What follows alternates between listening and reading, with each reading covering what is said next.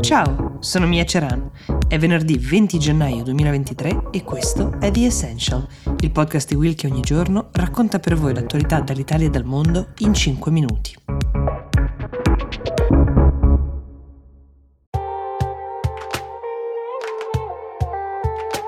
Ciao, sono Silvia Boccardi.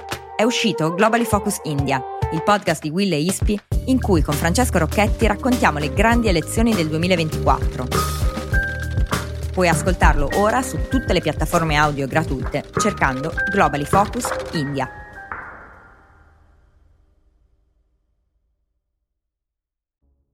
È stata la donna più giovane ad essere mai eletta capo di uno Stato e per anni i sondaggi hanno mostrato quanto il suo paese, la Nuova Zelanda, la amasse. Ieri, dopo sei anni di onorato servizio alla guida del paese, Jacinda Ardern ha annunciato le proprie dimissioni. I no longer have enough in the tank. Ha usato questa espressione che può essere, mm, diciamo, tradotta a spane con non ho più carburante nel serbatoio. Ha fatto riferimento alla stanchezza, all'affaticamento, al cosiddetto burnout, non farcela più e non ha mostrato alcuna vergogna e questo coraggio, questa schiettezza forse rimarranno ancor più nella memoria collettiva di tutto il resto eh, di ciò per cui la ricordiamo per ora.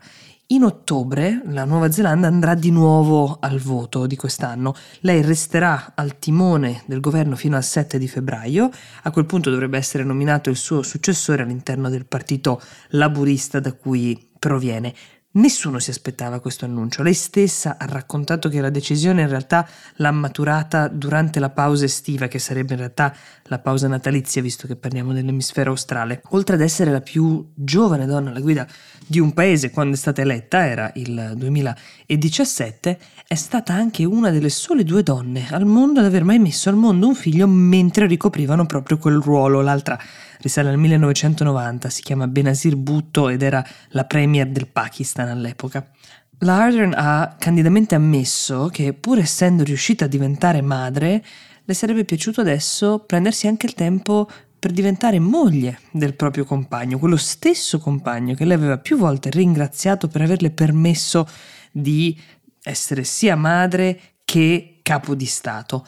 Nasce nel 1980 Jacinda in una cittadina a più o meno due ore da Auckland, la capitale, è figlia di un poliziotto e della cuoca di una mensa scolastica, conosce la povertà di queste piccole realtà, di queste cittadine e questo la segna profondamente dal punto di vista politico, tanto che a 17 anni è già impegnata, attiva e iscritta al partito laburista. Dopo la laurea farà una serie di esperienze, tra cui una nel Regno Unito, per poi tornare in patria e scalare, diciamo, tutte quante le posizioni fino a raggiungere l'apice.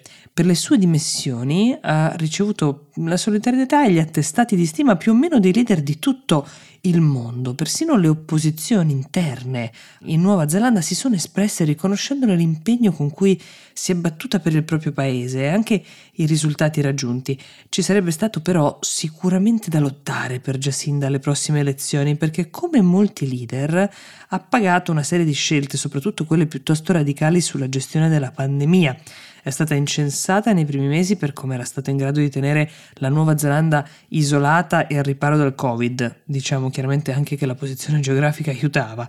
Negli anni successivi però è stata anche molto criticata per aver tenuto il punto su severe misure di contenimento, a rendere ancora più difficile quella che sarebbe stata la sua prossima sfida elettorale, ma che ora sappiamo che non ci sarà, sarebbero state anche l'inflazione, i rincari, quelli che viviamo in tutto il resto del mondo, una criminalità in crescita con il paese e dei sondaggi che comunque davano la sua figura, diciamo, inflessione tra le preferenze del popolo. Ci sono altri due episodi che segneranno la sua epoca di governo, cioè le sparatorie della moschea di Christchurch che hanno sconvolto la Nuova Zelanda, un paese digiuno di questo genere di episodi di terrorismo, e poi l'eruzione vulcanica dell'isola di White, um, letale ovviamente che ha segnato uh, profondamente anche questo il paese.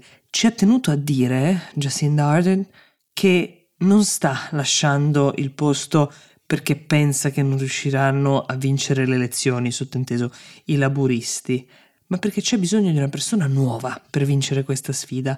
Spera di essere ricordata anche per la sua lotta attiva al cambiamento climatico, per l'impegno per il social housing, cioè le residenze garantite ai più poveri, ma soprattutto, come lei stessa ha detto, spero di lasciare i neozelandesi con la convinzione che si può essere gentili ma forti, kind but strong, empatici ma decisivi, ottimisti ma concentrati e che si possa essere leader ognuno alla propria maniera. Nel mio caso, un leader che sa quando è il momento di andarsene.